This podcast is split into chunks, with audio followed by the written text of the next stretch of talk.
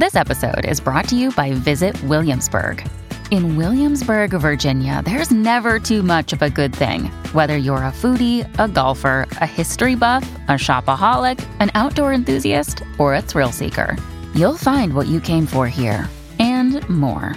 So ask yourself, what is it you want? Discover Williamsburg and plan your trip at visitwilliamsburg.com. Comment optimiser votre intérieur à bas prix avec le IKEA Hacking? Merci d'avoir posé la question. Depuis le confinement, nous sommes beaucoup à avoir pris goût à la déco d'intérieur et à écumer Pinterest à la recherche d'inspiration. Mais ça peut vite coûter très cher. Alors des internautes proposent des solutions pour détourner les articles du géant de l'ameublement suédois, présent dans beaucoup d'endroits du globe. On appelle ça des IKEA hacks, du verbe to hack, pirater. Le IKEA hacking consiste à détourner des meubles IKEA de leur fonction première. Comme quoi, par exemple L'un des buts des IKEA Hacks est d'organiser et d'optimiser son espace, en utilisant une petite bibliothèque au compartiment carré comme banc à l'horizontale, rajouter un matelas et quelques coussins, et profiter des espaces de rangement avec ou sans panier. Les tabourets sont aussi très populaires pour faire des tables basses ou des étagères pour plantes. Certains hacks sont tout simples. Utiliser une étagère à épices dans la salle de bain, dans une chambre d'enfant ou à l'intérieur des ports de placard pour gagner de la place. Pareil avec des barres en acier de salle de bain on peut les mettre dans les placards de cuisine pour ranger les couvercles. Une échelle peut servir de porte-revue, un sommier d'organisateur mural, un lit pour bébé en séchoir à linge. On peut même penser aux animaux et aménager une table basse avec un coussin dedans pour faire un petit lit. Il y a aussi une dimension de design et d'esthétique. On peut assembler un plat à tarte et un cache-pot aux mêmes rainures,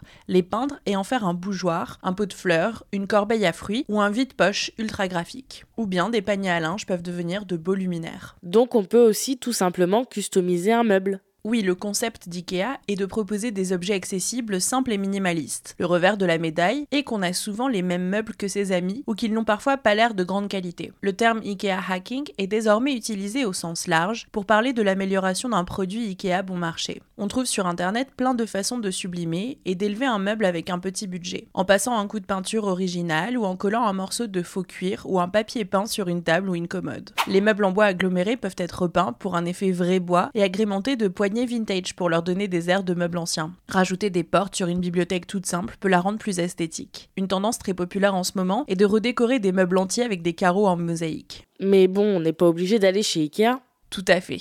Le IKEA hacking vise à se détourner de la standardisation causée par la consommation de masse, mais on continue d'alimenter ces entreprises multinationales. IKEA surfe d'ailleurs sur cette tendance en sponsorisant des articles en ligne recensant les meilleurs hacks. En utilisant et retapant de la seconde main, on aura des objets encore plus originaux. On peut garder bien sûr une grande partie de la philosophie du IKEA hacking, trouver de nouvelles fonctions à un objet, le sublimer. On peut se poser les mêmes questions avant de jeter un meuble qu'on a déjà. Toutes ces solutions sont encore moins chères et bien plus écolo. TikTok regorge d'inspiration comme la berlinoise Sarah at Home ou Sarah Hertman. Voilà comment optimiser votre intérieur à bas prix. Maintenant, vous savez, un épisode écrit et réalisé par Antonella Francini. Ce podcast est disponible sur toutes les plateformes audio, et si cet épisode vous a plu, N'hésitez pas à laisser des commentaires ou des étoiles sur vos applis de podcast préférés.